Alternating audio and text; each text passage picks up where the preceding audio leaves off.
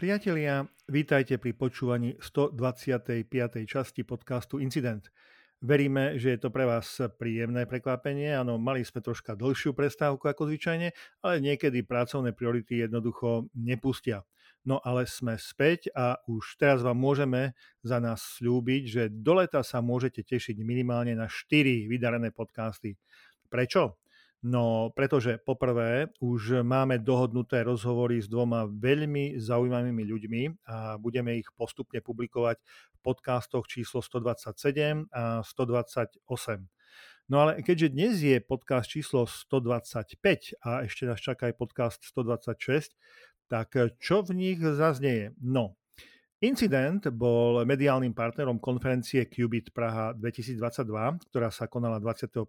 a 26. mája prirodzene v Prahe.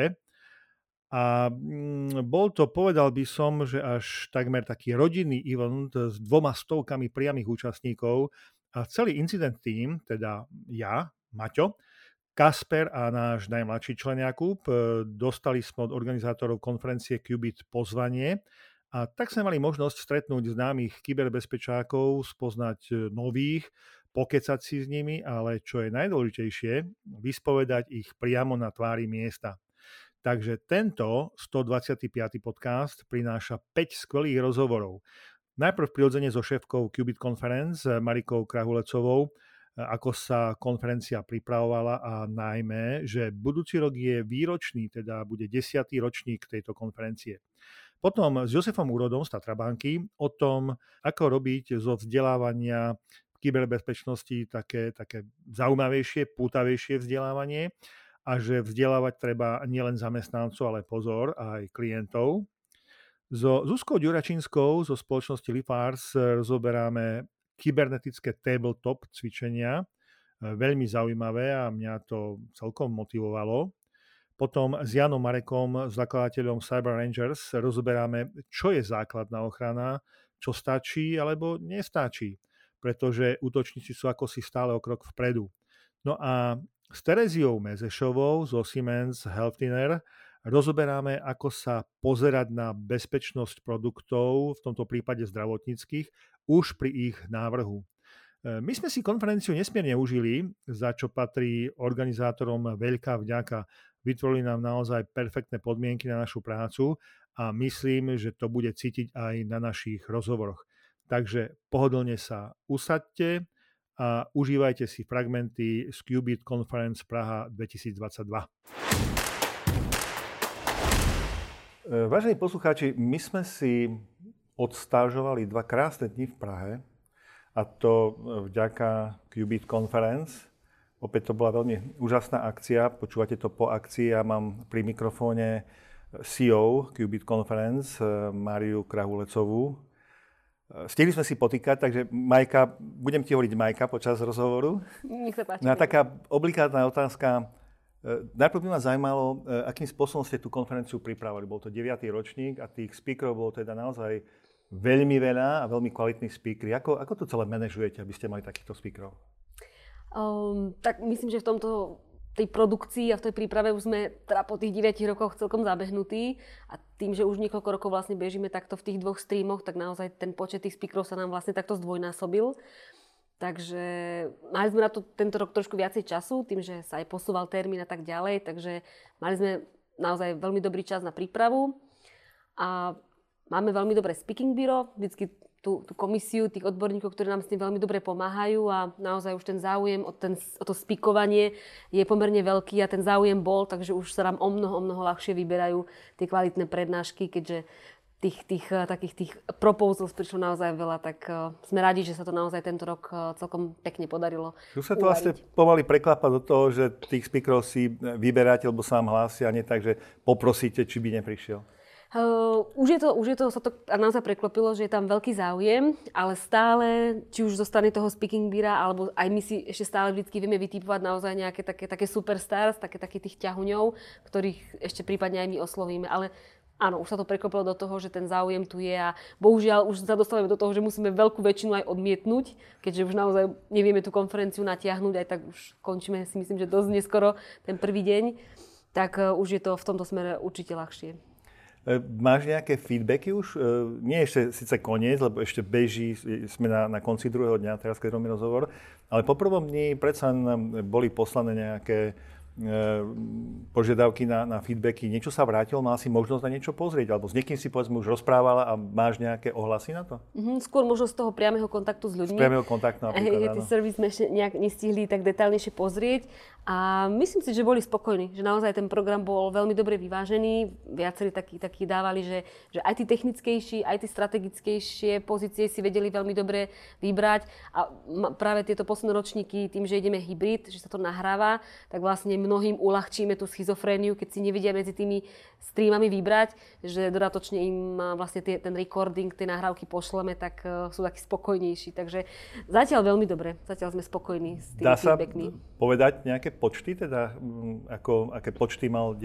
ročník, možno počet prihlásených? Uh, počet prihlásených uh, sme počet boli speakerov. okolo 210 ľudí z nás bolo do, spolu Áno. na celom evente. Speakerov bolo myslím, že nejak tesne pod 40 takže naozaj veľký počet. Online sledujúcich prihlásených? Online bolo tiež okolo 40. Okolo 40. Uh-huh, uh-huh. To bolo tiež veľmi pekné číslo. Na to teda, že stále sa držíme viac menej podporovať ten, ten in-person, tak e, aj ten online je teda myslím, že celkom slušný. Ja som sa rozprával s niektorými účastníkmi, ktorých teda aj poznám už po rokoch, a tí veľmi vyzdvihovali, že e, tá technická úroveň a príprava, e, organizačná úroveň, že sú veľmi vysoké. To sú vysoké v podstate od možno prvoročníka. Ale že čo ich najviac baví na tejto konferencii, vraj je ten, ten, ten sociálny život, tá komunita, ktorá tu vzniká navzájom. E, tiež to tak vnímaš? Alebo bol to prvotný zámer, alebo, alebo tak sa to nejak vyvinulo? Určite to bol jeden z takých tých hlavných myšlien- tých myšlienok, keď by som to mohla sa vrátiť do toho prvého ročníka. Tá Ondrejová myšlienka bola, vytvoriť ten komunitný event, čiže naozaj držať tú komunitu a zavolať naozaj všetkých, ktorí teda samozrejme majú záujem, ale tvoriť tú komunitu a popri tom držať vlastne ten obsah odborný, aby sme sa nesklzli možno k nejakým, nejakým komerčným Aby to bolo marketingové nejaké áno, veľmi... Áno, Jasne. Takže určite áno, to sme presvedčení, že je to jedna z takých domen toho Cubitu, že naozaj tí ľudia tu prídu aj za tými stretnutiami a preto aj tá organizácia, naozaj sa snažíme tú organizáciu robiť tak, aby ten priestor na ten networking tu bol kvalitný, či už počas prestávok alebo potom po tom oficiálnom programe, takže... Ja mám ale jednu negatívnu skúsenosť. Nech sa páči. Vy ste v Prahe zrýchlili čas lebo ja mám pocit, že e, my sme pred chvíľkou došli a už je to vlastne za nami. To je, e, teraz neviem, či je naozaj tak dobré tu náš, tak ten čas e, opticky zrýchlil. to samozrejme radi počujeme, ale ja to mám tak podobne, že vždycky toho pol roka to, to proste varíme, pripravujeme a potom tie dva dní mám pocit, sa dva, pol, tri, hej, aj s tými tréningami, naozaj ubehnú neskutočne rýchlo. Už keď sa, ten, už keď sa to rozbehne, tak uh, už, už naozaj mám pocit aj, že ten čas sa stále zrychľuje. Nie len tu, ale aj tak vo všeobecnosti. E, pre poslucháčov mám možno jedno malé upozornenie, lebo my sme teraz momentálne v Prahe, ale vy pripravujete konferenciu aj e, na Slovensku, v Tatrách zase. Má byť niekedy v novembri, koncom novembra, tak je? 10, 11, 11, takže 10, 11, tá 11. prvá polovica, áno. Uh-huh. A dá sa niečo povedať tak e, o programe, ako to bude smerované, ako to asi bude zhruba vyzerať, na čo sa môžu tešiť? Program ešte, ešte varíme, ale máme už výborné speaking bureau, ktoré už, už teda niekoľkokrát zasadlo a už tam nejaké také uh, tematické línie máme. Určite čo skoro dáme o tom, o tom vedieť na sociálnych sieťach. Čo by som možno len tak načrtla, aj porovnala, um, alebo tak vyzdvihla oproti tej Prahe, je, že to bude o mnoho interaktívnejšie, tým, že vlastne ten program je skladaný nie z takých tých uh, prezentácií ako v Prahe, ale skôr z tých panelových diskusí. Mm. Takže tento formát, tak ako minulý rok, budeme držať aj tento rok. Takže veríme, že tých účastníkov o mnoho viacej vtiahneme a že tú problematiku konkrétnu, o ktorej sa budeme baviť, budú môcť vidieť z rôznych uhlov pohľadu a že to bude o mnoho také ešte zaujímavejšie. Tak len upozorňujem, aby poslucháči sledovali Qubit Conference a hneď ako sa e, dostane na web informácia, že už sa dá registrovať a že je program, tak nech sa registrujú, nech, nech to stíhajú. Určite áno. A budúci rok je desiatý ročník. A desiatý ročník sa patrilo nejak e, oslaviť alebo robiť možno ešte, nechcem povedať, pompeznejšie, ale teda vymyslieť niečo nové.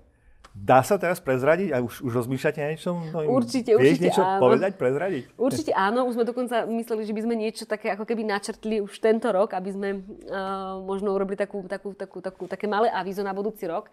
Ale teraz ma kolegyňku upozornili, že zatiaľ nie, aby som, aby som ešte nič neprezradila. Áno, chystáme um, jeden taký, taký prídavok zaujímavý, hlavne teda, čo sa bude týkať uh, tej komunity a toho života priamo ako keby tých ľudí a to, aby si možno spomedzi seba No, viac neprezradím. Určite, určite chystáme niečo zaujímavé a určite sa o tom ľudia včas dozvedia. Takže mm-hmm. bude sa na čo tešiť. No, my sa tešíme tiež, tak za nás poviem, že pevne veríme, že budeme mediálnym partnerom aj v Tatrách a budúci rok, lebo je to skutočne úžasný event.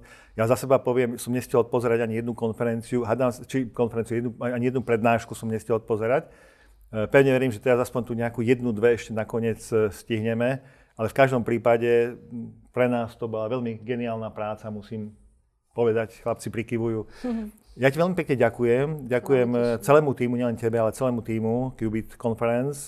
Stále ste všetky len dievčatá? Stále sme všetky len dievčatá. Teraz možno nadídu trošku nejaké zmeny v týme. Niektoré, niektoré naše kolegynky sa vydávajú nejakou takou inou životnou drahou. Ano. Iné už, už tu máme v takom malom zácviku, takže ako to život prináša, tak sa to tak vyvíja. Stále sme ženy a musím teda ja aj možno touto formou sa im poďakovať, pretože to naozaj vynikajúco celé zorganizovali. Ja teraz popri teda mojich materských povinnostiach som do tej execution toho eventu až toľko veľmi neprispela, takže o to som si ho ja sama tento rok viac užila. Čiže mm-hmm. keď by som mala možnosť za seba zhodnotiť ten 9. ročník, tak uh, za mňa úplne najlepšia konferencia, pretože som si ju viac užila z takej tej delegátskej, z toho delegátskeho pohľadu, nie z tej, z tej, tej takej výkonnej, áno, tej organizačnej. Takže za mňa jeden z najlepších kubitov a, a som na ženy naozaj veľmi, veľmi pyšná. A konečne a ja vlastne cítim, že stále som to tak vnímala, že ako my tu niečo robíme pre tú komunitu a že pracujeme s nimi a tak ďalej, ale už dnes to vidím, už tak mením tú paradigmu a naozaj už my cítime byť súčasťou tej komunity. Pretože cítim, že naozaj tou svojou prácou, tým, aké to prostredie pre nich vytvárame, uh, vlastne aj my im pomáhame. Aj my pomáhame, aby sa cítili dobre, aby sa stretli, aby vlastne všetko pre ten safer cyber world, pre ten, pre ten bezpečnejší uh, online svet uh, vlastne ako keby mohli niečo viacej spraviť. Takže toto sa mení a vnímame tento 9. ročník, že ako keby sa tak možno ukončuje nejaká taká naša jedna etapa a tešíme sa na tú ďalšiu a verím, že zase prinesieme niečo, niečo zaujímavé a, a podporíme tú komunitu a vlastne ten, ten bezpečnejší online Majka, ja ti veľmi pekne ďakujem za rozhovor, za informácie. Vážni poslucháči, E, máte sa na to tešiť ešte. Budú Tatry, bude 10. ročník. A pre tých, ktorí ste naozaj nemohli prísť, tak e, my sme na tejto konferencii nakrútili niekoľko zaujímavých rozhovorov. Prezradíme, že aj v angličtine, takže bude jeden podcast špeciál v angličtine, ale myslím, že si to užijete. Pri mikrofóne mám pána Jozefa Úrodu z Tatrabanky a mám na neho niekoľko takých e, veľmi zaujímavých otázok, pretože budeme sa rozprávať o vzdelávaní, o vzdelávaní zamestnancov v banke. A vy robíte vzdelávanie zábavnou formou. No a pokiaľ je učenie sa realizované zábavnou formou, tak sa nenudí pri tom učení, e, obsah sa tak prirodzenejšie zapamätáva, ale dá sa zábavnou formou realizovať školenie zamestnancov v banke? Ako sa to dá robiť? To je dobrá otázka. V podstate ja sám si pamätám, keď som ešte nastupoval do banky, ako prebiehalo to školenie a naozaj dostať sa k tomu, že je to zábavné, to bola že taká skôr evolúcia toho celého procesu, kde na začiatku boli naozaj že, že veľké smernice, ako sa má koncový používateľ správať, 50-60 strán a to sa buchlo na stôl pre toho novonastupujúceho zamestnanca a toto budeš dodržiavať. Čiže... A dodržiaval? Prečítal to vôbec? No a tu sa dostávame k tomu problému, že, že nebolo to úplne vždy tak, ako sme chceli. A ani sa nemusíme vôbec že čudovať, že prečo to tak nebolo. A my sme vlastne tak nejak vtedy pochopili v tej praxi, že, že my by sme to vzdelávanie mali robiť spôsobom, aby tá prvotná emócia nebola negatívna. Sami si pamätáme zo škôl základných, stredných, že ak sme mali radi toho učiteľa, ktorý nás učil a naozaj vyvolával také pozitívne emócie, tak sme si dokázali obľúbiť aj ten predmet. A to isté by mohlo byť, e, a teda my sa snažíme, aby aj bolo s tou informačnou bezpečnosťou. V podstate na jednej strane sa všetci tvária, aká to je zložitá, náročná téma, na druhej strane si pozrime americké filmy, dokážu o tom točiť filmy, ktoré sa, po, americké filmy, že dokážu točiť, že sú sledované. Prečo to neurobiť, neurobiť aj u nás?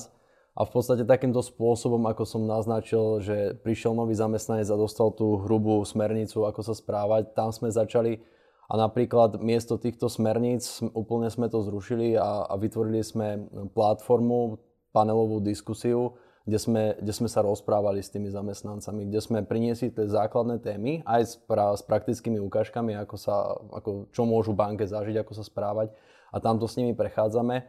Zároveň sme sa spojili aj s útvarmi ako je compliance alebo GDPR, kde v podstate prvotne každý mal vlastnú 1,5 hodinovú prednášku, prezentáciu a tí noví zamestnanci ako žiaci sedeli a počúvali. To všetko sme sklbili do jednej panelovej diskusie a naozaj je to taká interakcia medzi nami a novými zamestnancami, uka- také ukázanie, že sme vlastne partneri, že sme v tom spolu a, a to celé nám akože Dá sa povedať, to je nejaké také tabletop cvičenie, alebo... Nie, nie je to úplne tabletop cvičenie, lebo my v podstate máme témy, ktoré chceme na, tom, no, na tej panelovej diskusii spomenúť, ano. lebo niektoré veci máme ako banka povinné si prejsť, ale je to skôr o tom, že, že nesnažíme sa rozprávať poučky a definície, lebo ja nepotrebujem, aby, aby zamestnanci banke teraz naozaj vedeli presnú definíciu, čo je, čo je phishing, čo je vishing a, a, a tak ďalej, ale aby vedeli, aby poznali tie situácie, že keď to príde, tak áno, toto som niekde počul, toto som niekde videl, toto som zažil si, a že mi to niekto povedal a viem, ako sa správať. Čiže, Čiže keď, by, keď, keď viete upresniť ešte, tie situácie sa nejak vysvetľujú, sa prerozprávajú, e, ako tá situácia vyzerá, aby to pochopili, aj s nejakými, povedzme, ukážkami, alebo E, aký je možno pomer toho, že toto si musíte načítať a, a podpísať a mnohí to možno neprečítajú, len to podpíšu, že to prešli. Ako sa vám darí toto nejak, nejak vykompenzovať, aby tí, tí používateľi a tí pracovníci naozaj vedeli, o čom sa rozpráva? Ono, tiež sme, druhú vec, čo sme pochopili, že, že každý zamestnanec je veľmi špecifický a má taký iný spôsob vnímania, e, že kedy sa najlepšie učí. A tam sme teda urobili ten krok, že nemáme len jeden kanál, ktorým sa snažíme zvyšovať to povedomie o informačnej a celkovo o bezpečnosti, ale vytvorili sme viacero platform. Tá, tá panelová diskusia je ten začiatok, ako vstupujú do banky. Je to také privítanie tých mm. zamestnancov. Samozrejme máme vlastný e-learning, ktorý má množstvo gamifikačných prvkov, ktorý je taká, taká pravidelná každoročná súča- súčasť takého nejakého životného cyklu zamestnancov, taká kvázi nejaká povinnosť, také nejaký ček, že toto je povinné, ale tiež sme sa to snažili urobiť hravou formou. Mm. Snažili sme sa čo najmenej tam dať testy. Nie je cieľom ukázať, že niekto teraz niečo nevie alebo je hlúpy, ale skôr, e, aby, ne, aby nevznikol ten pocit, že niekto si myslí, že teraz... Skôr zistiť, kde hlúpy. sú medzery, čo možno dovysvetliť ešte. Áno, chápať to tak, že naozaj, že, že chceme pomôcť, chceme vysvetliť. No a, a okrem toho e-learningu sme potom vybudovali aj takú taký, takú vec, ktorú na, osobne ja som na to najviac píšný. Vytvorili sme seriál. Uh, naozaj na začiatku bola myšlienka, že, že niečo v podobe, ako sú Netflixové seriály a podobne, kde sme si vlastne vytvorili fiktívnu postavičku, ktorá sa stala takým influencerom celej tejto témy a v podstate celý, celý marketing, celý branding, všetko je komunikované na zamestnancú cestu, postavičku, ale to, to došlo, dospelo k tomu až v neskoršej fáze. Uh-huh že prvotná fáza bol naozaj, že seriál, kde tu už teraz bude tuším zajtra alebo pozajtra vychádza prvý diel 5. série. Čiže aj, aj ten seriál prechádzal nejakou evolúciou, že, že keď sa pozrieme teraz na, na poslednú sériu, že, že to je, už ja som naozaj na to hrdý, ako to je profesionálne urobené, kde každá séria je niečím špecifická, napríklad prvá sa venovala sociálnemu inžinierstvu, potom tam bola nejaká ochrana súkromia, nejaký neumyselný únik údajov, a tak ďalej a tak ďalej a v rámci tej série je nejaký 5-6 častí, pričom každá časť pracováva nejaký konkrétny scenár, mm-hmm. kde vystupuje tá postavička, kde sú tam herci, kde tu zahrajú to ten príbeh. Je tam ukázané, že čo zle sa môže stať a, a čo potom, ako, ako ochrániť sa pred tým, aby sa to nestalo. Dá sa že máte, máte vlastné kino s vlastným seriálom. Presne tak, presne tak. A ja som taký producent a režisér tohto seriálu s mojimi kolegami z bezpečnosti aj, a samozrejme aj tu je dôležité, že sme pochopili, že nie len my z bezpečnosti to musíme robiť, ja. ale musíme sa opýtať aj, aj iných ľudí z iných útvarov, že ako to sa oni na to pozerajú, čo oni potrebujú vysvetliť. A potom potrebovali sme obrovskú pomoc našich eh, kolegov z marketingu a z komunikácie internej, externej. Pretože tí školenie techni- to nie je len eh, IT a security alebo CISO, ale školenie vlastne celý tým, ktorý toto celé pripravuje. Áno, je to takto. Akože taká, tak genericky môžem povedať, že tí technickí ľudia nie sú často až tak veľmi kreatívni. Uh-huh. A, a, a také nevedia tie také kučerové veci predávať a práve tam sa hodí osloviť tých ľudí, čo máme na marketingu, nech nám s tým pomôžu, aby, aby to bolo naozaj také, také pekné. Veselé, zábavné a pútavé a zapamätateľné vlastne. Áno. E, predpokladám, že tak ako pripravíte školenia, že to nie je vlastne úplne plošne urobené kroz e, zamestnancov, ale máte možno nejak odstupňované podľa toho, že kto je na akej úrovni a čo asi potrebuje mm. školiť. E, ako pristupujú ku školeniam samotní ajťáci? Tí predsa len potrebujú asi troška inú úroveň. Pre tých tiež robíte niečo v smere gamifikácie, alebo tam je to troška ináč? Keď sa bavíme konkrétne o, o školeniach, čo sa týkajú nejakého vývoja alebo administrácia a podobne, tam už sa, mm, tam už je ťažšie robiť z môjho pohľadu tú gamifikáciu, alebo možno ešte sme nedospeli do tej, do toho, do tej úrovne, že, že to vieme urobiť a, a možno, že to je nejaký cieľ do budúcna, ale aktuálne je to skôr naozaj také, také viac odborné, je to skôr mm, prezentácia odborníkov z bezpečnosti a, a skôr takýmto smerom ako nejaké gamifikačné, ako gamifikačné veci. Mňa zaujala ešte jedna vec, lebo vy ste aj v školení, ktoré ste mali tuto na QVite, tak ste spomínali, že snažíte sa vzdelávať nielen svojich zamestnancov, ale aj klientov. Ako sa dá klienta vzdelávať?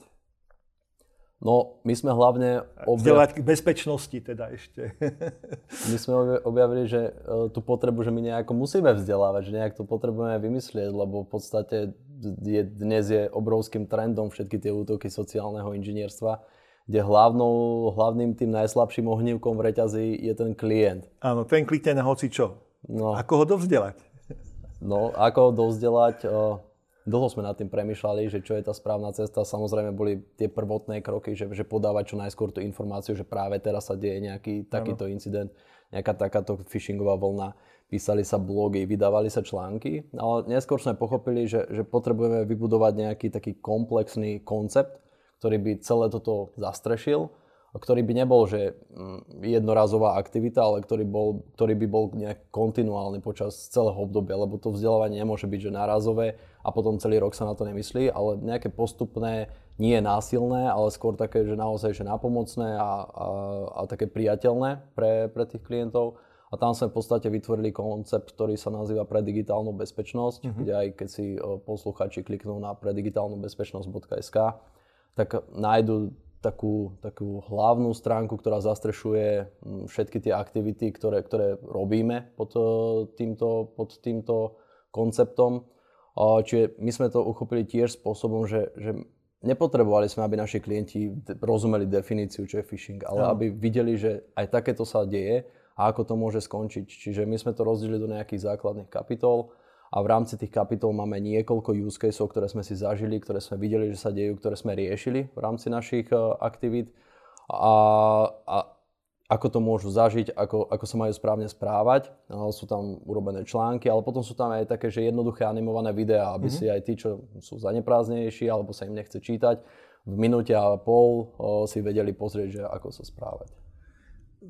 Jasne, čiže tým, týmto spôsobom sa dá vlastne odškoliť nielen zamestnanec, ale možno tak odnavigovať aj ten, ten klient, aby neurobil nejakú stupidnosť.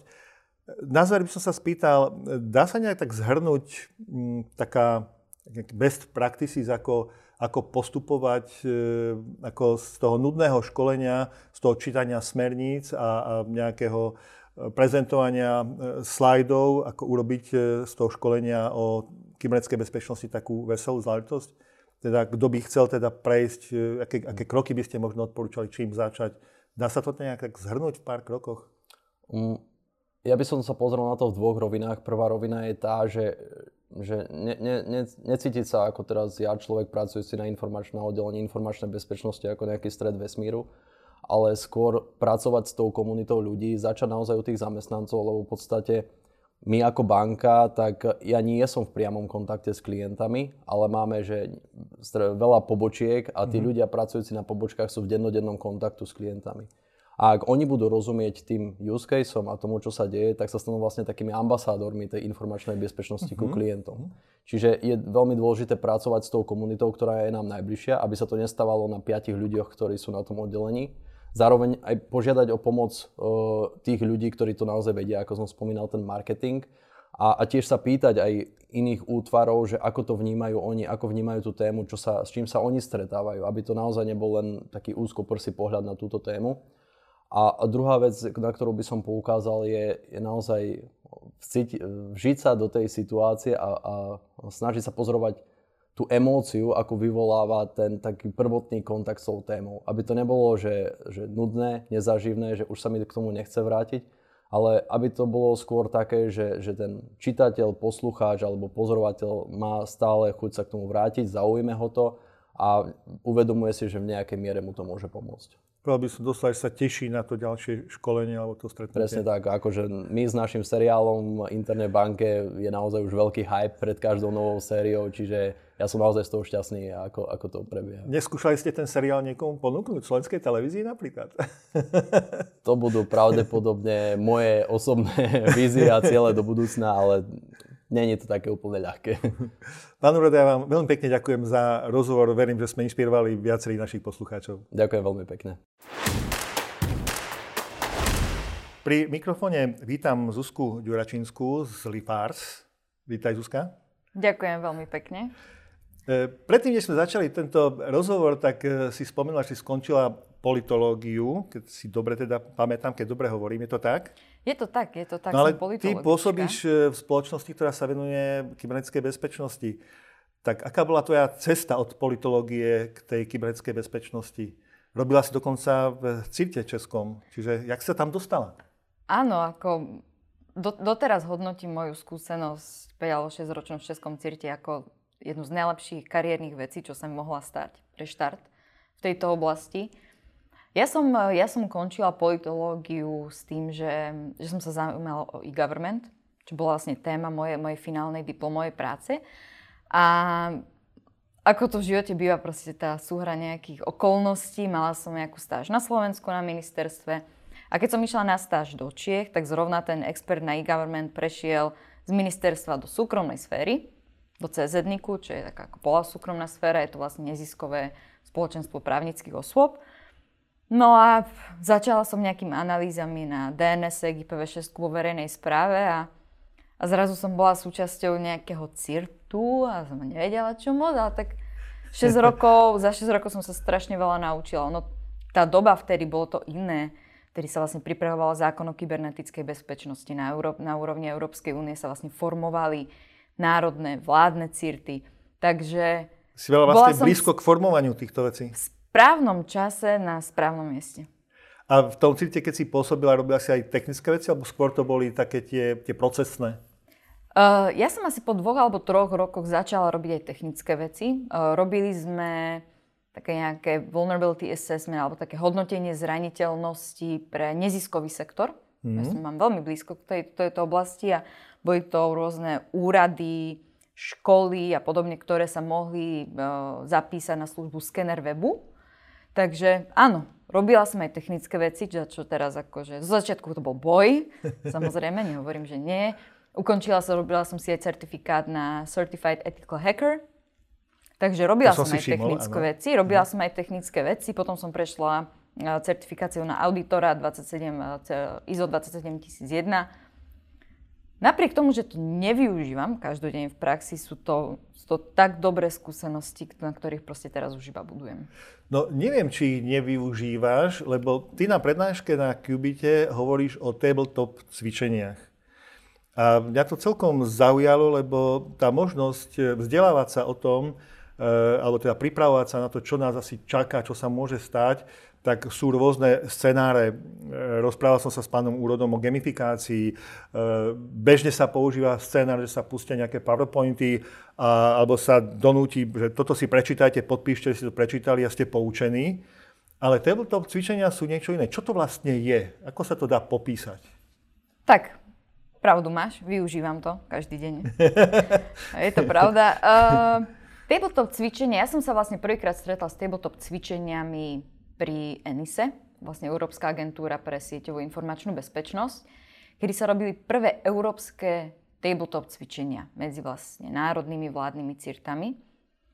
A Každé to tabletop cvičenie je iné a strašne záleží od toho, kto je participant alebo kto vlastne je účastníkom tých tabletop cvičení. Momentálne... Tak to tak troška skočím, lebo uh-huh. e, možno by sme mali vysvetliť tabletop. Ja si to predstavujem, že sedí pri stole možno 5-10 ľudí nejakých, nejakej skupiny, ktorej sa možno tá debata týka a ty si to vykomunikujú, že keď sa toto stane, čo by si robil a tak ďalej. Je, je to, je tak, to tak. Je, je to takto nejako. Je to takto nejako s tým, že samozrejme... Tak mi to upresne, alebo upresni to poslucháčom teda. Tá, je to tak. Vo finále, akože ten finálny, povedzme, produkt, tá session, finálna, trvá nejaké 2-3 hodiny.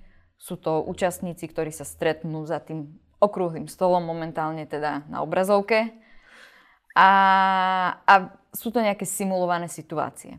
Samozrejme, my venujeme, keď si zoberiem, že nejaké tabletop cvičenia strávime nejakých 50 hodín čistého času, uh-huh. tak tie 3 hodiny to je, to už pre nás nie je práca. My zrobíme tú prácu predtým. Takže my sa na to musíme pripraviť a robíme, veľa sa stretávame s tým zákazníkom o tom, prečo sa ide robiť to cvičenie. Hej, je tam nejaký interný problém, uh-huh. alebo niečo sa menilo v štruktúrach, alebo je to nejaké, akože majú nejakú povinnosť. Ja pracujem v americkej firme, máme čisto amerických zákazníkov, tak zase ten trh je trošku posunutý. Mm-hmm. Často v Amerike je bežné, že každá, tam, každá e, stredná väčšia firma má cyber insurance, čo je jedna z podmienok, aby mali tabletop cvičenie. Mm-hmm. Takže prvé sa dohodneme s zákazníkom, prečo sa to robí. Prečo sme sa tu dnes? Prečo vlastne ideme robiť to tabletop cvičenie? Skúsime nejakým takým príkladom? Áno. Nemusíme menovať zákazníka, mm-hmm, prirodzene to by sme asi aj nemali, ale skús taký, taký zaujímavý príklad a poďme to rozobrať od tej celej prípravy, proste čo bol problém, ako ste sa museli pripraviť, ako ste pripravili to tabletop cvičenie a ako prebehlo. Ja myslím, že často, najčas, ako sú rôzne typy cvičenia, sa môžeme robiť cvičenie pre technikov, alebo pre tých ako C-level mhm. executives, mm-hmm. to je asi najčastejšie, ano, alebo pre board, ešte, ešte vyššie. Takže najčastejšie je to pre tých executives a niekedy to bolo tak, aj my keď sme začínali tu v Enise, v Európe s tými cvičeniami, že priniesť také povedomie, že vlastne tu tie hrozby sú a treba na to reagovať a tak ďalej, ale momentálne tí executives skôr akože keď potrebuje ďalší additional funding, ako ďal, ďalšie nejaké financovanie, alebo potrebujú si potvrdiť, že tie procedúry, každý má nejaký plán, mhm. incident uh-huh. response plán, uh-huh. ale vedia to použiť do praxe? Sa obávam, že veľmi nie. No, a to je ten problém. To sa na tom cvičení v priebehu prvej pol hodiny, hodiny sa to ukáže. Sa to jasne ukáže, akože to fin, ten fin, my dodáme report, samozrejme, po cvičení, ale tí účastníci už počas tých dvoch hodín, oni si sami, oni prídu na to, lebo my sa, budem, my sa pýtame a keď nevedia odpovedať, nedohodnú sa, medzi sebou, uh-huh. alebo zistia, že ako potrebujeme vyzbierať logy a, ter- a, a kto to má na starosti. A ten tu nie je. A, a tak ďalej. A na to, to oni prídu áno, presne povedať, že keď sme možno skúsili aký fiktívny e, príklad, do, do ktorého ťa tlačím uh-huh. troška, že čo ja viem, treba útok na, na vodárenskú spoločnosť, hej, e, je napadnutý nejaký prevádzkový informačný systém, ktorý bráni povedzme fakturácii a tak ďalej. No, byť, veď v Amerike sa to niečo podobné stálo e, s pipelineom, hej. Uh-huh tak e, zoberieme si ľudí, ktorí majú na starosti možno tú prevádzku, technikov a tak ďalej, e, posadíme si ich okolo e, stola a začneme rozoberať. Dobre, tak takýto útok sa stal. Čo robíte ako prvé? Kto to robí? Čo robíte ako druhé? Kto to robí? Ako postupujete? Ktorú smernicu použijete? Aký postup? Kde to je napísané? Čiže takto nejak vyzerá ten rozhovor? Môže to takto nejako vyzerať. Zase záleží, od toho prvého objektív. Čo my ideme vlastne skúmať? Uh-huh. Lebo hneď potom, ako my si to nejako zadefinujeme, my robíme interview. Uh-huh. Ten sponzor, my tu máme exercise sponzor, ten, to ktorý keď je... nejaké kroky, zadefinuje sa problém. Áno. Druhý krok robí sa interview. Presne, tam sme druhý krok. A my už počas tých interview, to sa rozprávame jeden na jedného. Áno. Ten eh, exercise sponsor vyberie pár ľudí z firmy, z rôznych oddelení, ako keď je to napríklad technické cvičenie, tak jedného zo soku, jedného takého, ktorý by riešil ten incident. A my sa ich pýtame, to nové interview. Áno. A my už zistujeme, kde sú tie slabé stránky. Uh-huh. A vo finále po tých všetkých interviuách, alebo ako to vyskloňovať ťažko, my si dáme s tým sponzorom taký dry run, takú session. Tak poďme, že čo my tam vlastne ideme robiť na, počas tých troch hodín. A poviem, aké injekty tam budeme dať. To znamená, prišiel vám taký e-mail. Váš CEO dostal e-mail, že má vaše údaje a teraz, čo je prvý? Čo, čo je prvý Ako bude reagovať, áno. Ako reagujete, hej? Áno. A teraz na tom budujeme. Čo povedia a tak ďalej. Máme ďalší injekt. Takže už tie injekty sú nejaké na, na, napasované na tú firmu. Takže povieme, že CEO tej vodárenskej spoločnosti, pán ten a ten, a zrazu je to osobné na tom cvičení, ten človek tam sedí áno, a on áno. ten e-mail dostal. Takže preto tá prípravná fáza je strašne dôležitá. Uh-huh. Aby počas toho cvičenia oni sa necítili, že je to niečo vzdialené, nás sa to netýka, ale je to osobné. A s tým sponzorom sa dohodneme, že ako my vieme ísť do hĺbky, Áno. A zase nechceme to urobiť, aby to bolo úplne nekomfortné. Tu práve smerovala tá, tá podotázka, že e, viem si predstaviť, takto povedzme, sedí x ľudí, e, nemusia byť na rovnakej e, manažerskej úrovni. Je pre nich komfortné takto sedieť pri, pri stole alebo teda pri počítačoch, odpovedať a riešiť túto situáciu? Oni sa väčšinou rozdelia. Rozdelia sa skupiny, keď je to technické cvičenie, tí manažery tam nie sú, keď je to manažerské, sú tam zase iní ľudia. Prípadne sa to môže robiť ako kombinácia, alebo väčšinou ten problém začína na nejakej technickej úrovni, že napríklad niekto sa nevie zalogovať a tak ďalej, tak my môžeme hodinu a pol riešiť akože takto, takéto technické veci. Ano. A potom prídu, sa pripoja tí zvyšní a my im povieme, tak, máme takýto incident, toto sme zatiaľ zistili a čo ten manažment potrebuje, hej, je tam napríklad ten ransom, teda chcú nejaké peniaze a teraz aké napríklad otázky manažment potrebuje zodpovedať, aby sa rozhodli, že ideme platiť, neideme, máme teda externú kto nám s tým ide pomáhať, áno, potrebujeme áno. niekoho a tak ďalej. Takže fakt záleží od každého zákazníka, čo, je, čo vlastne ideme skúmať. Takže vieme to ale aj rozdeliť. Mm-hmm. Aby, aby sa aby, aby tá spolupráca potom bola taká, povedal by som možno, že efektívna alebo efektívnejšia. Samozrejme Uh, opäť efektívne, efektívnejší, ale uh, chcel som povedať, že ak by som možno pomiešal nižší stav s vyšším stavom, tak by sa to možno nie, ani, ani nedobre vnímalo. A neviem, či, či by si či, rozumeli. A či by si rozumeli, Či by áno. si rozumeli. On by si asi nerozumel. Uh-huh. V konečnom dôsledku by ten výsledok nebol ten, ktorý je očakávaný, lebo vlastne čo je očakávaný výsledok? Naučiť tých ľudí reagovať. Naučiť ich reagovať, to je jedna vec, ano. ale ja by som možno povedal, že ešte dôležitejšie je odhaliť tie slabé stránky. Hej, kde máme slabé stránky? Nikto nepozná ten incident response plan?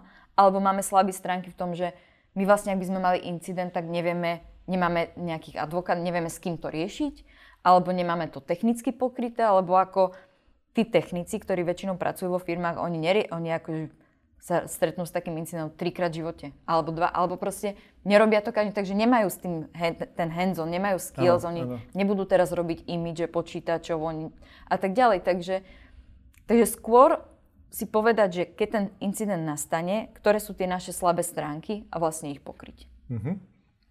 E, je celkom zaujímavé vlastne, keď e, ideš do prvého styku so spoločnosťou, ktorá má záujem o toto cvičenie, tak väčšinou už rovno povedia, že tu asi tušíme, že máme problém, alebo teda naozaj to zistíte až pri tom prvom interviu?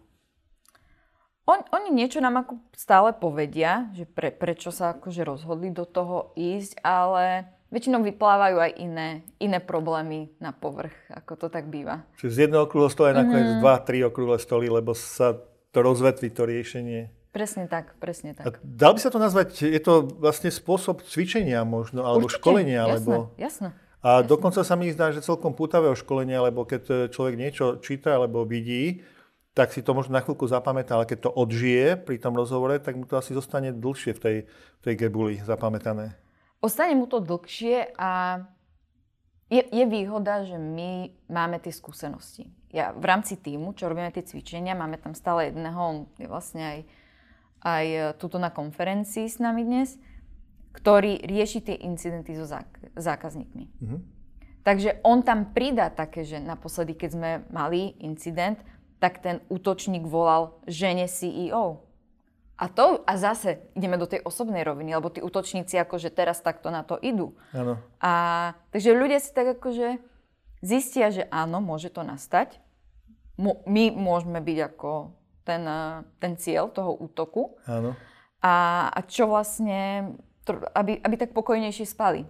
Sme pripravení. Ako nikdy človek nebude 100% pripravený, ale ja by som povedala, že to lacnejšia príprava. Stále je to lacnejšia príprava. Akože väčšinou z toho vyndú nejaké investície, ktoré, čo je potrebné zlepšiť, ale stále ako je to lepšie ako Potrebuješ tú myšlienku, ktorá my hovoríme, že keď, e, akože nie je otázka, že či, ale otázka kedy, kedy to, to, to už sa zaužívalo.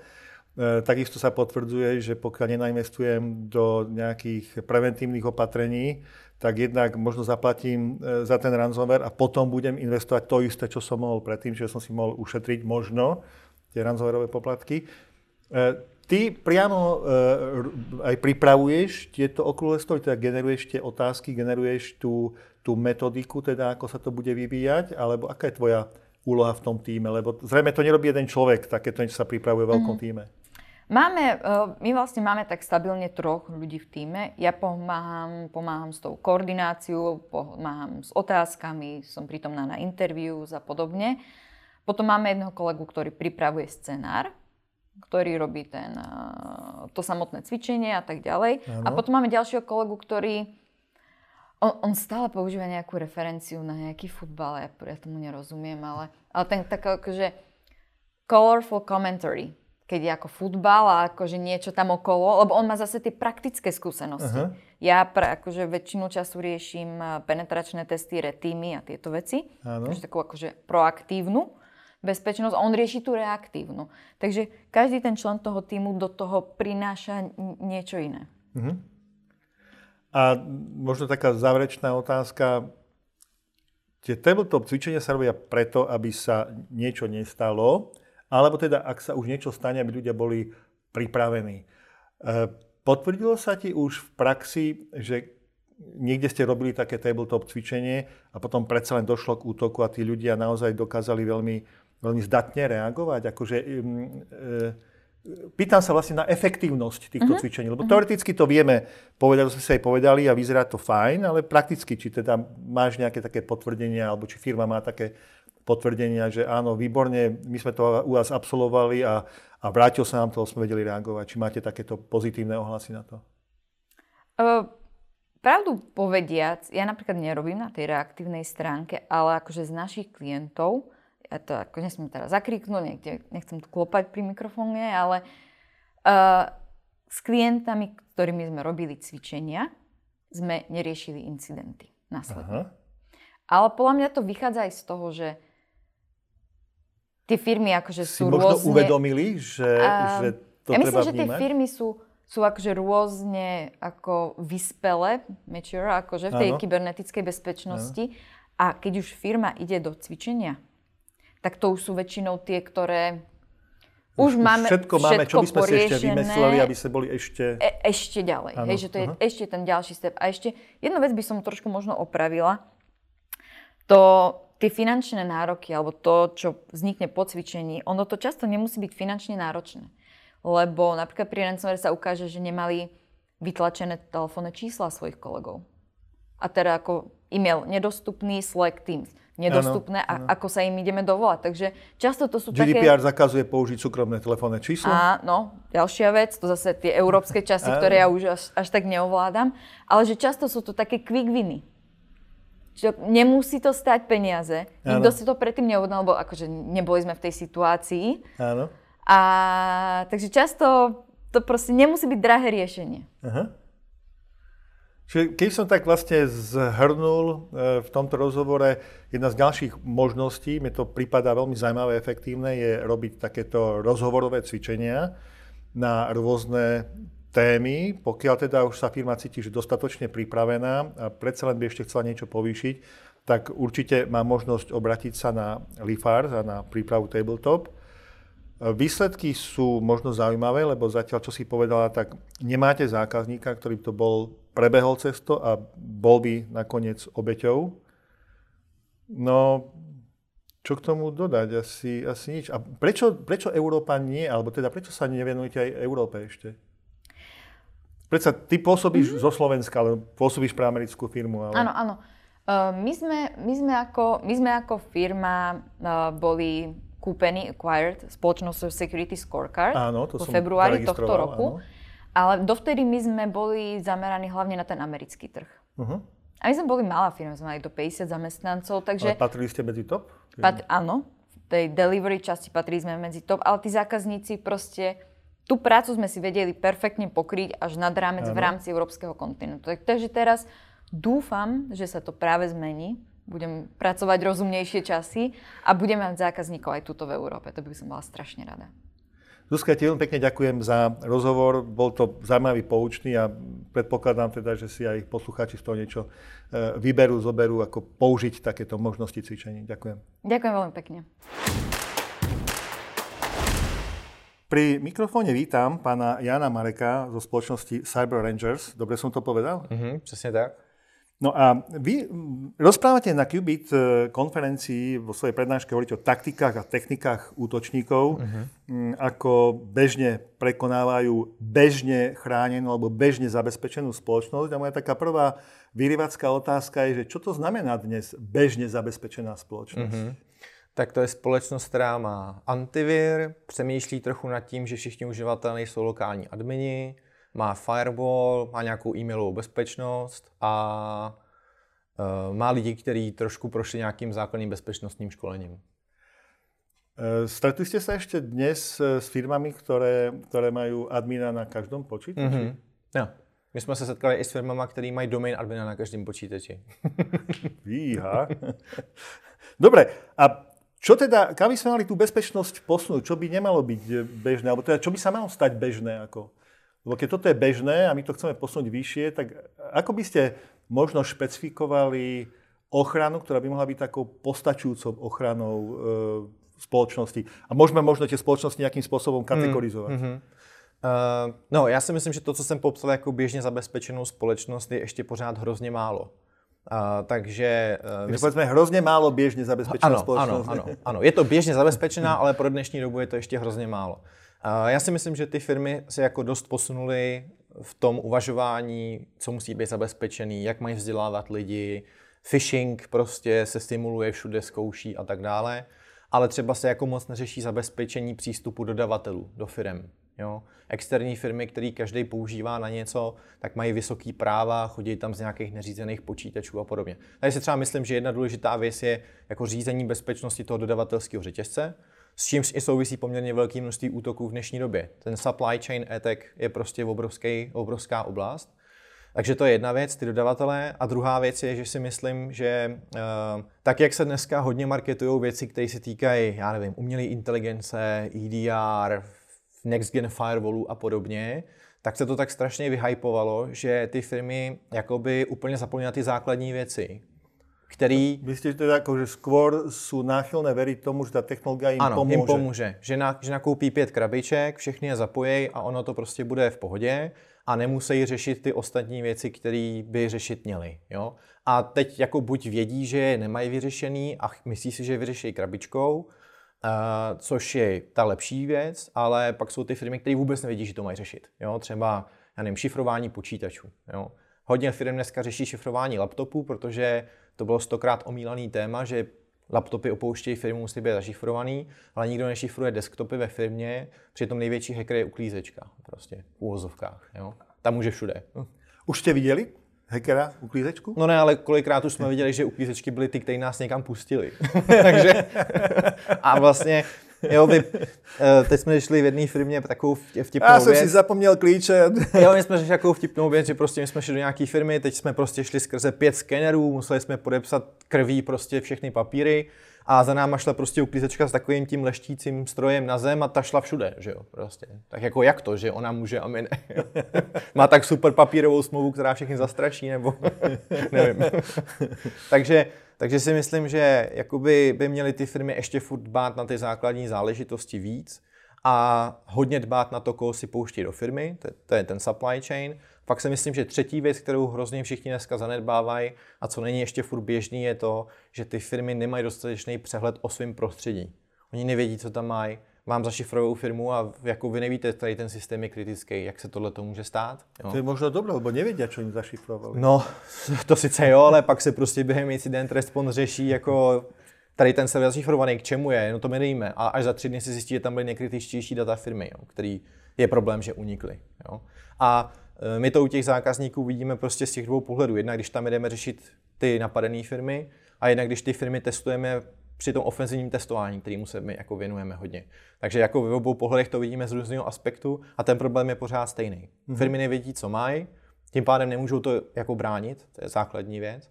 A zároveň e, nesledují to, co se v tom prostředí děje. Takže už když je napadnou nebo napadají, tak oni nemají vůbec žádnou šanci to jako zachytit prakticky. Mm-hmm. A, při, a, to se ne, a to se tady jako nebavím o tom, že by museli zainvestovat miliony korun, eur čehokoliv prostě do nějakých strašně sofistikovaných systémů. Teraz ste práve predbeli to otázkou, pretože urobiť nejaký ten uh, sken uh, veci, ktoré mám, tých, hmm. tých uh, aktív v podstate, hmm. keď to takto poviem, hmm. tak to až nie je také, také komplikované. Dobre, keď sa, možno keď sa bavíme o nejakej veľkej nadnárodnej hmm. spoločnosti, hmm. ktorá má hmm. tisíce počítačov, hmm. má otečko, hmm. tak tam si viem predstaviť, že to je hmm. akože veľké. Ale keď sa bavíme hmm. o strednej firme, tam to nemusí byť hmm. veľmi komplikované. Ne, ne, tam si myslím, že to je prostě otázka jednotek dní a i v té firmě to nebudou měsíce prostě. Tam jde o to jenom, kolik lidí do toho nasadějí a jak už ty existující zaměstnanci nebo ty, kteří pracují s těmi systémama, jak dobře to svoje prostředí znají. Mm. Že když objedete každýho, tak on jako ví, co s čím dělá snad. Jako. Jo, v těch velkých firmách, myslím. Ako zvyknú odpovedať na otázku, že a viete, keď vám vypadne tento počítač, tak čo vám to spôsobí, povedzme? Ako aké výpadky budete mať, koľko dní budete, hmm. ne, nebudete vedieť, že robiť logistiku, hmm. dodávať ano. materiály. Ano, to se dostáváme do těch oblastí typu analýza rizik ano. a business impact analýza, ano. že jo, klasická. To ty firmy jako vůbec neřeší, ty malí. Nebo malí, oni jsou to velké firmy furt. Ty obří firmy to řeší, obří. Ano. Protože oni jakoby v úvozovkách musí, ne že by jim to nařizoval, ale musí z toho důvodu, že logicky se jim nabízí, že to nějaký dopad mít bude. Ale firma, která vydělává, teď možná řeknu pro někoho, že to je příliš jako divný, že to je pro mě střední nebo malá firma, jo, tak firma, která vydělá miliardy za rok, tak eh, ta to nemá. Ta prostě neví, co se stane, když... Ona, ona ví, že to bude špatný, ano. ale neví, jestli když jede hodinu, tak zkrachuje nebo přijde o x peněz. Neví to. Mm-hmm. Prostě nikdy to nikdy nespočítal. A hlavně neví, který ty systémy to ovlivní.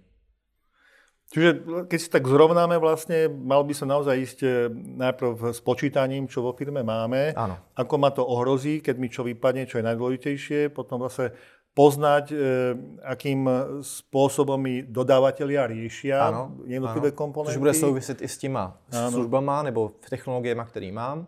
Pak to zabezpečím a pak to budu sledovat. Tak. A až potom sú vlastne technológie, povyšovanie nejakých technológií a rozmýšľať na tom, že ano. či nejaký CM ešte ano. použijem, nepoužijem, ano. protože... Ano. A navíc v dnešní době uh, to není o technologiích, které jsou nutně drahý. Jo, hmm. Jednak dneska je velké množství open sourceu, což já tady jako neříkám, že jsem velký příznivce open sourceu, ale je tady ta varianta. Ale hlavně druhá věc je, že hromadu těch technologií uh, ta firma má už dneska. A jenom je prostě neví, že třeba má součástí té licence nebo cokoliv ale už je má a jenom prostě neví, že stačí je zapnout třeba. S akými typmi útokov sa stretávate? E, aké sú vektory útokov, aké najčastejšie používané vektory útokov? Mm-hmm. Po, po, pořád je to poměrně často, je to skrze e-maily. Čiže phishing, ten, phishing ten beží. Přesně tak. Jednak prostě k získání informací a jednak k tomu, aby uživatel kliknul. Uh, teď poměrně na vzestupu sociální inženýrství, takže různý uh, phone scamy, uh, navolávání lidí, že už to nejde jenom tím e-mailem. Uh, teď... Vishingy teda jako Vishing, uh, teď s kolegou uh, jako hodně řešíme téma, který se týká uh, IRS scamu, to jsou ty robotické systémy, což je pro ty lidi jako hrozně nestandardní, nebo nepře- to je hrozně překvapivý pro ně se proti tomu bránit, protože když vám volá člověk a něco po vás loudí, tak vám dojde, že po vás loudí. Ale když vám volá stroj, tak si řeknete, to je stroj, ten mě asi nehekuje, ne? To je prostě opravdu banka, tak jako jí to řeknu, to je stroj. Jo? Takže to je jako dost velká oblast. No a pak si myslím, že jako zásadně je to ten dodavatelský řetězec. Jako ne, že by to byly, že by ty dodavatelé vyloženě jako hm, hekovali ty firmy, to určitě ne, ale je to o tom, že prostě se kompromituje buď ta dodavatelská firma, nebo se kompromitují přihlašovací údaje a e, typicky prostě v těch firmách často to bývá, takže ty dodavatelé mají hrozně vysoký práva.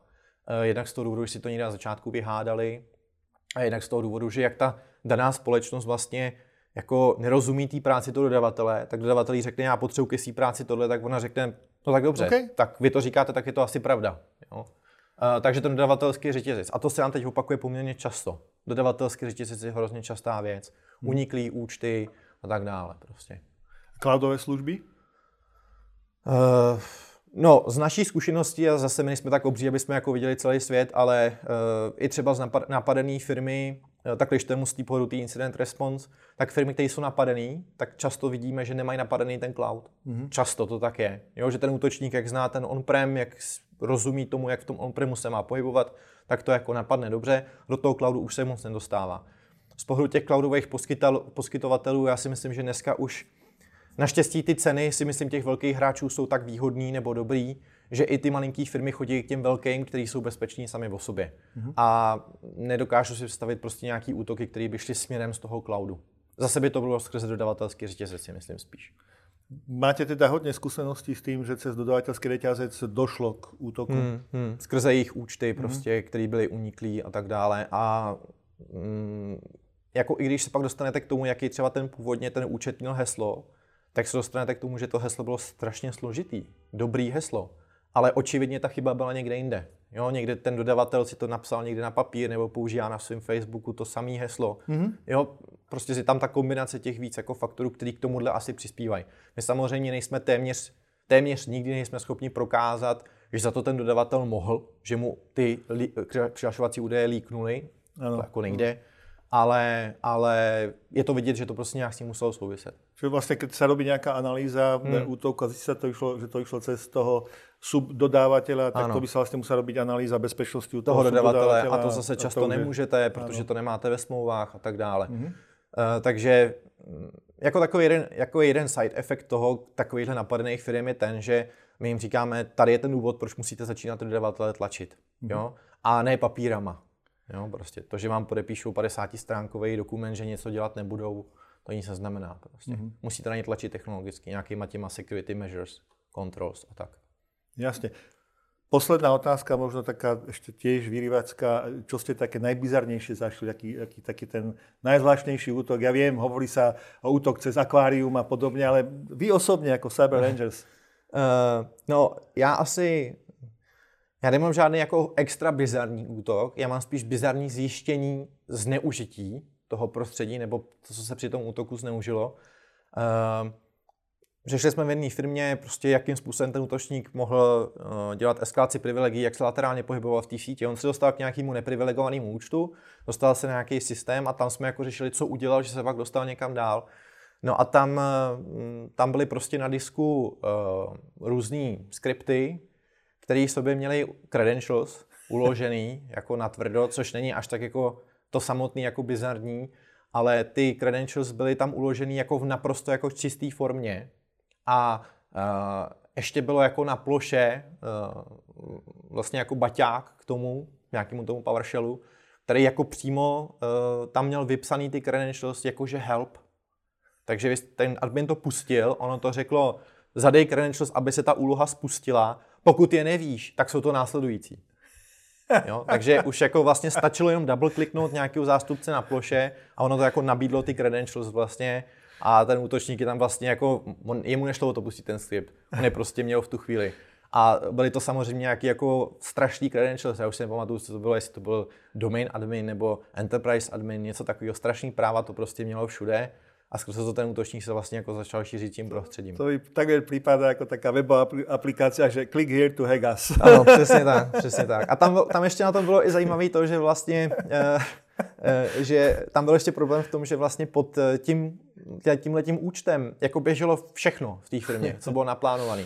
Takže i když si jako řešili ty vektory, tak my jsme jako vlastně nemohli poznat, co je to normální chování a co je ten útočník, protože tam každou minutu se na každém systému něco pod tím účtem pustilo i když to nebylo vůbec potřeba mít takový práva. Takže jako z pohledu hledání nějaký časový osy toho útoku, tak to bylo jako totální peklo, protože tam nedalo vůbec nic tomu jako rozpoznat. A takže to byla asi taková jako nejvíc obskurní věc, co jsem jako viděl. A vyřešili jste to tím, že se zrušil tento počítač a, a musel se... Vyřešili jsme to tím, že se musel úplně redesignovat ten systém toho, ano. jak se volají tyhle ty naplánované úlohy a ve finále se zjistilo, že asi 90% toho, co ty úlohy dělali, už není ani potřeba. Že to tam jako běželo vlastně jako zbytečně prakticky dneska a že akorát nikdo neměl takový ten klasický problém. Nikdo do toho nechce sahat, protože se bojí, co se rozbije. Jo. 10 rokov to tak je. Přesně tak, tak, tak to musí furt takhle být. Pán Marek, ja vám veľmi pekne ďakujem za zaujímavý rozhovor. Já děkuji za pozvání. Počujeme sa, hádam, niekedy na budúce ešte. Určitě. Mějte se krásně. Pri mikrofone vítam pani Tereziu Mezešovú, dobre vyslovujem meno, dobre, zo spoločnosti Siemens Healthcare Slovakia. Vy ste mali celkom zaujímavú prednášku na Qubite, kde ste sa venovali bezpečnosti už pri samotnom vývoji aplikácií. Tak teda moja prvá otázka smeruje k tomu, že ako je možné zvýšiť bezpečnosť softwarových produktov už počas ich vývoja pri návrhu a pri vývoji? Dôležité je vlastne myslieť na to, že tá bezpečnosť v tom produkte musí byť. Hej, že už od začiatku rátam s tým, že tam budem, že mi prídu od niekiaľ zvonku nejaké požiadavky na bezpečnosť a pracujem s tým už keď navrhujem tú aplikáciu, už keď rozmýšľam, že či to bude webová aplikácia, či to bude nejaký program vo Windowse. A potom sú rozličné ďalšie aktivity, ktoré sa dajú urobiť na to, aby som tú bezpečnosť postupne zvýšila, alebo že sa pozriem na ten program z rozličných uhlov pohľadu. Že tak ako sa testuje, či mi kalkulačka vyráta, či 2 plus 2 mi vyjde 4, 4,5, áno. alebo či mi vyjde 4,5, tak uh, potom si zoberiem aj to, že mám napríklad požiadavku na to, aby bol oddelený prístup používateľov ku svojim dátam. Hej? Niečo mm-hmm. na taký štýl, že každý používateľ má vidieť iba svoje dáta alebo upravovať iba svoje dáta. A toto musí vedieť potom ten programátor od začiatku, že už pri návrhu to zakomponuje a potom to postupne otestuje. Hej? A keď... Uh... Metodicky poviem si, že treba, chcem mať aplikáciu, ktorá bude riešiť takúto vec a ja by som mal pri tom si povedať, kde budú dáta, ako chce s nimi pracovať, ako ich má e, chrániť, mm-hmm. ako sa k ním bude pristúpať. Toto všetko som si mal rozobrať vlastne ano. a nejakým spôsobom tým, povedzme, tým návrhárom treba z týchto blokov vysvetliť, že čo tam majú dať a zase by to mal uchopiť aj ten programátor.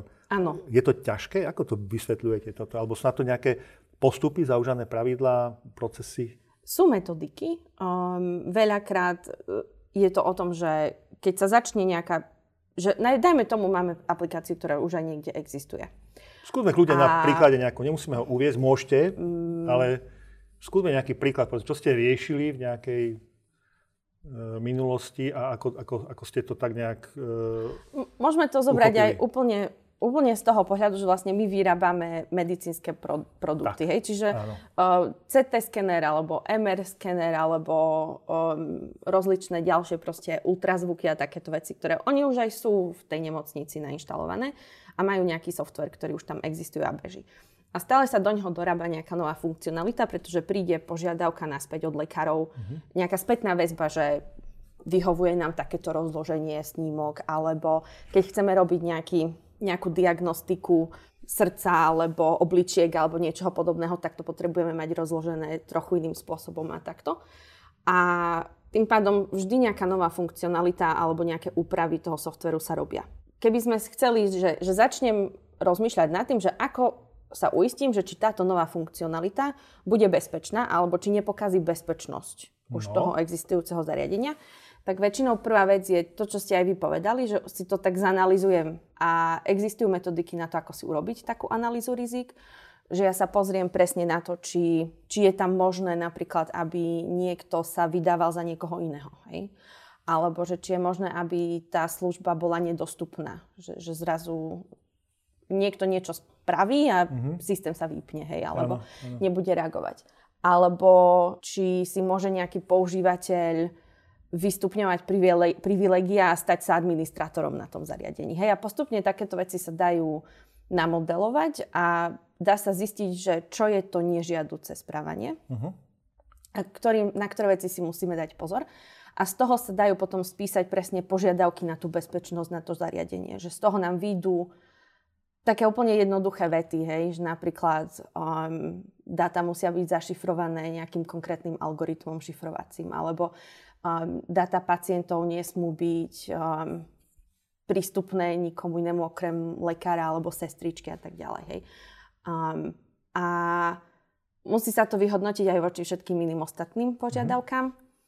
No a potom to dostane ten programátor, on to naprogramuje a potom je potrebné to otestovať, že či, že či to je tak naozaj, ako to bolo spomenuté. Z toho, čo ste hovorili, mám také, také niekoľko podotázok k tomu, lebo Začali sme sa vlastne rozprávať o zariadeniach, hej? Uh-huh. čiže povedzme rôzne skenery a, a, a echo srdca, keď sa robia tak zariadenia. Uh-huh. E, prvá vec je, dá sa dnes vlastne povedať, že skoro všetko je už pripojené do siete. O, ani neviem, že či, do nejakej áno, hej, a veľakrát potom to, že či to je pripojené aj do internetu, to už si odkontroluje tá samotná nemocnica. Ale do vnútornej siete Ale nejakej... do vnútornej siete nejakej, áno. Ale z iného pohľadu všetko je software. Uh-huh že vlastne aj na tom, aj na tom veľkom hardwareovom zariadení, ktoré je nainštalované v nemocnici, je software. Čiže istým spôsobom je rovnaký postup na zabezpečenie CT skenera, ako je rovna, a rovnaký postup na zabezpečenie napríklad um, webovej stránky nejakej, nejakého spravodajského portálu. To je celkom zaujímavé, pretože možno tak rok a pol dozadu e, prenikla správa, teda bola zverejnená správa, že izraelským e, vedcom bezpečnostným sa podarilo e, implementovať do CT skenera sken, ktorý vyzeral ako nádor, to znamená falošný nádor, prepracovať. Alebo zase na druhej strane sa im podarilo, povedzme, kde bol nádor, tak ten nádor z toho obrázku odstraniť. To sú vlastne celkom zaujímavé útoky na takéto zariadenia. Mm-hmm. Čiže čo, čo všetko sa ešte berie do úvahy pri takýchto zariadeniach? Neviem úplne presne tie konkrétne detaily toho izraelského výskumu. Um, Nemusíme tento, ale, ale tak som nadhodil hej, teda, vo, že vo tá dôležitosť bezpečnosti je, je vysoká aj v, hej, no, Jedna vec je tá, že proste musí vedieť programátor, že tá bezpečnosť tam je, hej, že musí on s ňou rátať od začiatku. A potom sú rozličné ďalšie kontroly, že dať si pozor, aké rozličné knižnice, hej, do toho mm-hmm. dohodím. Keď už aj ja programujem potom nejaký vlastný zdrojový kód, tak aj na to existujú nástroje, ktoré mi vedia už nejaké známe vzory, hej, možných chýb teoretických, mm-hmm. mi vedia zistiť, že či v tom mojom zdrojovom kóde sa o, nachádzajú alebo nie. A tým pádom ja to môžem odstrániť ešte predtým, než som ten celý môj nejaký software zoskladal, zoskladal zo všetkého mm-hmm. dohromady a predtým, než sa pošle nejakému zákazníkovi na nainštalovanie alebo predtým, než sa to nakopíruje na tú webovú stránku, kde to bude bežať. Hm. Vlastne existujú metodiky alebo softvery, ktoré vlastne kontrolujú správnosť kódu, aby, aby povedzme, boli že pretečenia pamäte, povedzme áno, takéto. Áno, presne. Hm, presne. A vlastne to, že ako dosiahnem, aby celý nejaký program alebo celá aplikácia bola bezpečná, musím použiť všetko. Čiže vlastne Zároveň, nejaké úrovne, neustále. Áno, úroveň hej. Bezpečného programovania, áno. sa dá kontrolovať, úroveň bezpečného návrhu vôbec, čo, čo je prvá vec, hej, a tých metodík. Tak, a... ako, tak ako proste aj ten samotný vývoj má nejaké fázy, uh-huh. že najprv si to musím zanalizovať, čo ten používateľ chce odo mňa, musím to navrhnúť, musím to naprogramovať a potom to musím otestovať ano. alebo on mi musí to otestovať, že či som mu dodal to, čo chcel. Uh, tak úplne rovnakým postupom ide aj tá bezpečnosť. Stretli ste sa so zariadeniami, ktoré bolo treba preprogramovať, pretože pôvodný návrh bol povedzme nie celkom v poriadku? Vždy sa to dá nejakým spôsobom upraviť, um, ale sú, je veľa, veľa prípadov, kedy Um, ale teraz to nehovorím, že len u nás Nie, vo no, firme. sa bežne, povedzme, všeobecne, hej, sa nájdu, trebárs, ja neviem, je veľa... strojčeky na srdce, treba, ktoré hej. mali nejakú chybu a tak Ako, ďalej, čiže... Um, ale toto platí proste pre akýkoľvek software, nielen pre medicínsky, ano, ano. že eventuálne um, je lepšie a lacnejšie začať to vyvíjať od začiatku s nejakou novou technológiou. A to staré proste um, posnažiť sa, aby čo najviac ľudí prestalo tú starú verziu používať. Ale Presne, to, to tam potom som je, smeroval touto otázkou. To potom je problém pre IT administrátorov, ktorí zase potom dostanú od, od svojich používateľov, majú tieto požiadavky na to, že ale ten starý systém nemôžete vypnúť, ten nám vyhovuje. Takže tak. A od používateľov samotných, keď teda sa majú vlastne zoznámiť s nejakým Nie, novým, uh-huh. toto je asi tiež veľmi ťažké ako prekonať. Ja to úplne chápem. Ja napríklad to už vidím aj na sebe, že um, teraz som prešla, uh, ani nie úplne, že som prešla, ale kúpila som si svoje prvé Apple zariadenie v živote a zorientovať sa v Apple operačnom systéme pre mňa to bolo ako Alenka v ríši divov, hej, že úplne rozumiem a potom je to na nás, ako na programátoroch, keď to poviem z tohto pohľadu, alebo na ľuďoch, ktorí sa venujú hej, softveru, aby sme to pre tých používateľov urobili uh, príjemnejšie. User-friendly. A user-friendly. A security väčšinou má takú zlú reputáciu, lebo ak chceme mať väčšiu bezpečnosť, tak musíme znížiť pohodlie pre používateľa. Uh-huh. Tu by som sa ešte vrátil možno k samotnému programovaniu. Dnes sú moderné metódy využívaním e, mikroprogramovania, e, mikroslužieb, Kubernetes a podobné ďalšie veci. Uh-huh. Ako vy vnímate vývoj aplikácie, postavenie aplikácie, čo povedzme v tej oblasti medicínskej je, ja neviem, možno vhodnejšie, bezpečnejšie, či robiť vývoj aplikácie ako celku, alebo či sa ide tiež tým moderným spôsobom. Ako by ste to vy videli? Ono, všetko sa to postupne, e, všetko to postupne smeruje k tomu modernejšiemu e, vývoju a nie len kvôli bezpečnosti, ale kvôli všeobecnej nejakej udržiavateľnosti toho systému, uh-huh. že pre tých programátorov um, je jednoduchšie a, a ľahšie sa zorientujú v nejakom mikroservise, hej, ktorý má do... Čiže má modulárnejší systém, má, tak sú áno, moduly nezávislé hej, presne, seba. Že niečo, čo má... No ľahšie sa zorientujem v niečom, čo má okolo nejakých 50 tisíc riadkov kódu a má to ucelenú funkcionalitu, mm-hmm. než v niečom, čo má 200 tisíc riadkov kódu a robí 5 vecí naraz. Hej ten rozdiel v tej architektúre, či je to mikroservis alebo či je to veľká aplikácia, na bezpečnosť podľa mňa až taký veľký rozdiel nerobí, že, že keď sa na to pozrieme tak, vždy závisí od nejakých ďalších okolností. Ak si ten mikroservis programujem sám a ak sa ja uistím, že všetky tieto rozličné testovania bezpečnosti, hej, tam urobím už počas vývoja, tak jasné, že môžem povedať, že je to niečo bezpečnejšie. Ak som to nerobil predtým pri tej veľkej aplikácii. Ale zároveň, ak som to robil predtým pri tej veľkej aplikácii a teraz prejdem na nejaké mikroservisy, ktoré som si neprogramoval sám, ale mám ich od nejakého dodávateľa, nakoľko dôverujem tomu dodávateľovi a nakoľko som si vyžiadal od dodávateľa podklady, ktoré by ma presvedčili o tom, že tá bezpečnosť toho mikroservisu je na takej úrovni, ako chcem ja.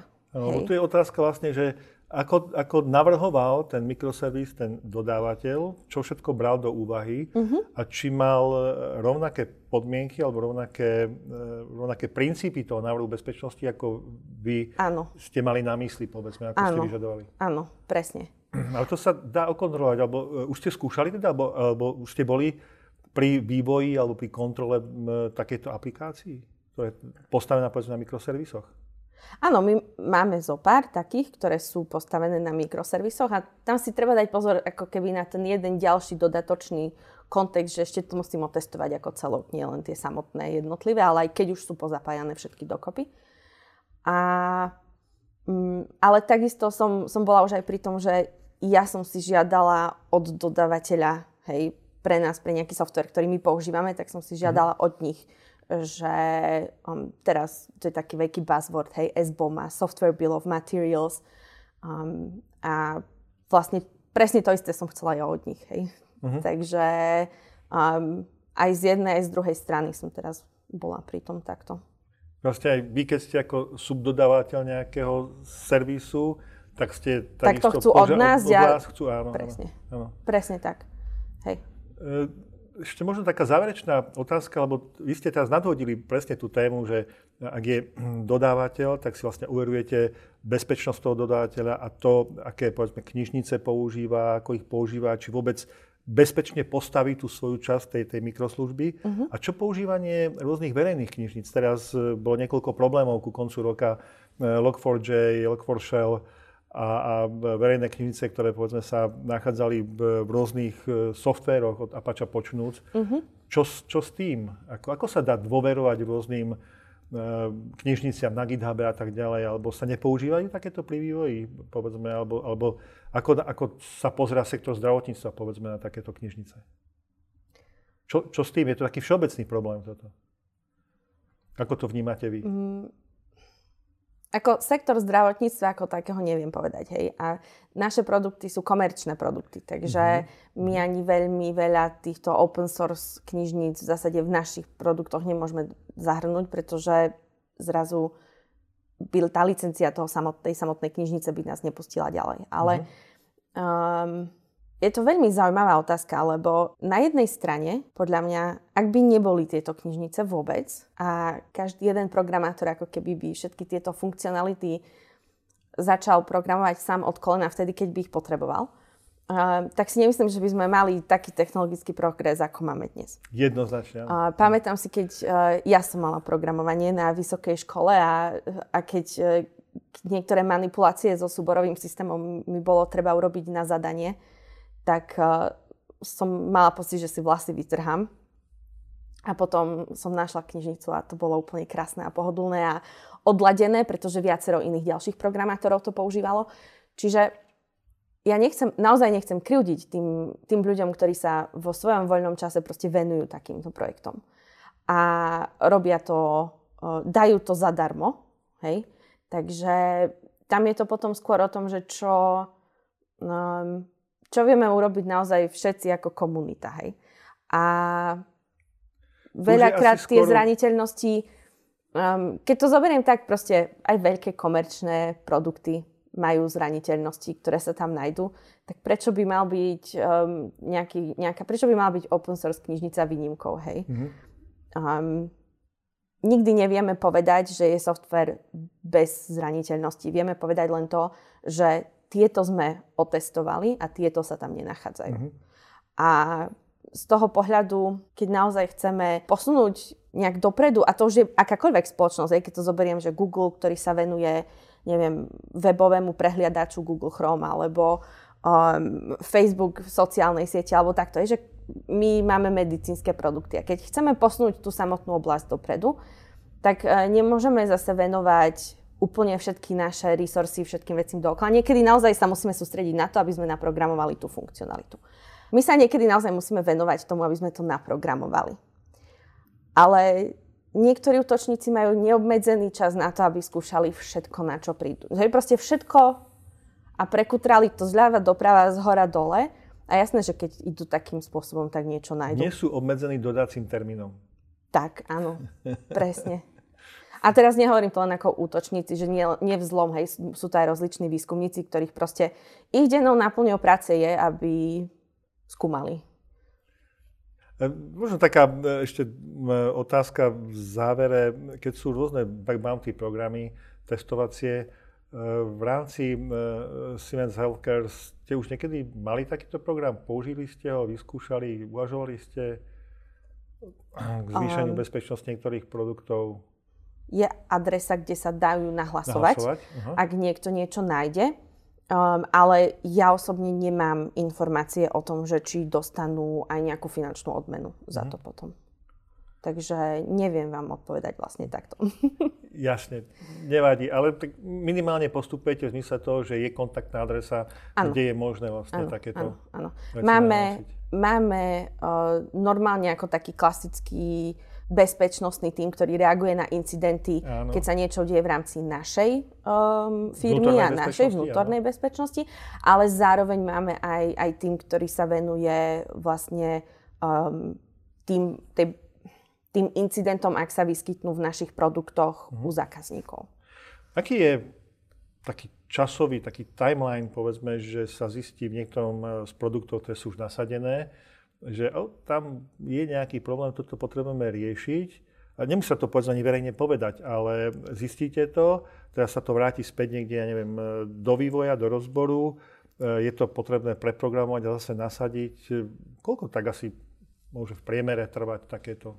Tu by som zase podotkla, že bezpečnostná chyba nie je výnimkou ako iná chyba, keby sa mhm. našla v tom Jasne. softveri a vlastne jediný rozdiel môže byť naozaj ten, že ak je to naozaj závažná bezpečnostná chyba, tak dostane vyššiu prioritu a tlačí sa na to, aby bola uh-huh. odstranená čo najskôr, aby bola čo najskôr dostupná nejaká novšia verzia, ktorá by sa mohla potom posunúť zákazníkom.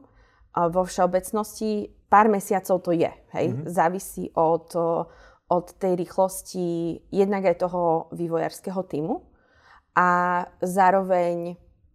Od analytiky chyby, kde... Akákoľvek nejaká, či už pridanie novej funkcionality alebo oprava nejakej mm-hmm. chyby nesmie pokaziť iné ďalšie kvality uh, požiadavky mm-hmm. na to zariadenie alebo na ten software. Čiže nesmie to pokaziť nič, čo sa týka teraz po slovensky je to tiež bezpečnosť, ale z pohľadu toho, že či žia, radioaktívny žiarič náhodou hej, mm, sa nepokazí, mm. alebo že či to zariadenie sa neprehreje a, a všetky tieto ďalšie veci, ktoré sú tam proste kladené. Aj keď opravujeme bezpečnostnú chybu z pohľadu, že plátame niečo, ako by to vedel hacker hacknúť. Áno. Všetky tie iné ostatné veci stále musia byť splnené. Čiže ten proces je vlastne úplne ako akákoľvek nejaká iná bežná chyba alebo bežná nová funkcionalita, že pri tých vysokoprioritných tiež stále to trvá pár týždňov alebo mesiacov. Čo sa týka toho vývoja, čo aj my sa snažíme vlastne robiť takú tú osvetu v tom, že veľakrát, keď sa povie cyber security, tak sa robí také veľké, nie halo, ale aj je to dôležitá téma, hej. Ale... Sa menej možno hovoriť a... o security ako t- o bezpečnom hej, používaní produktu. Hej, presne, že, že ono, je to len zrazu v dnešnom svete si, je toto tiež niečo, na čo si ľudia dávajú pozor. Takže už nestačí mm. len naprogramovať kalkulačku, aby 2x2 bolo 4, ale už je dôležité dať pozor aj na to, aby tú kalkulačku nemohol nikto hacknúť a cez ňu... Aby nevyžarovala svetlo, ktoré je nebezpečné. Treba presne, áno, presne. Že, že, že je to len o tom, že trošku pootočiť to myslenie tých vývojárov na to, že funkcionalita nie je jediná vec. Systémové požiadavky nie sú len funkcionálne, sú aj nefunkcionálne. A tak ako používateľia dnes už neakceptujú, že by sa mi webová stránka načítavala 5 minút, tak takisto neakceptujú, ak tá webová stránka posiela moje osobné údaje nejakej reklamnej spoločnosti a ja o tom neviem. Mhm.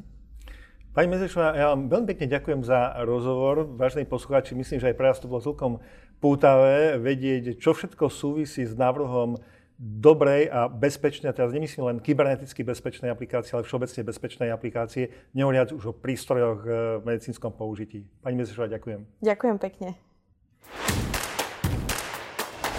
No už dúfam, že ste sa na rozhovoroch e, pobavili, že vás zaujali a radi by sme poznali váš názor. Napíšte nám na podcast zavináč incident.sk, či vás rozhovory motivovali, prípadne ktorý vás motivoval najviac.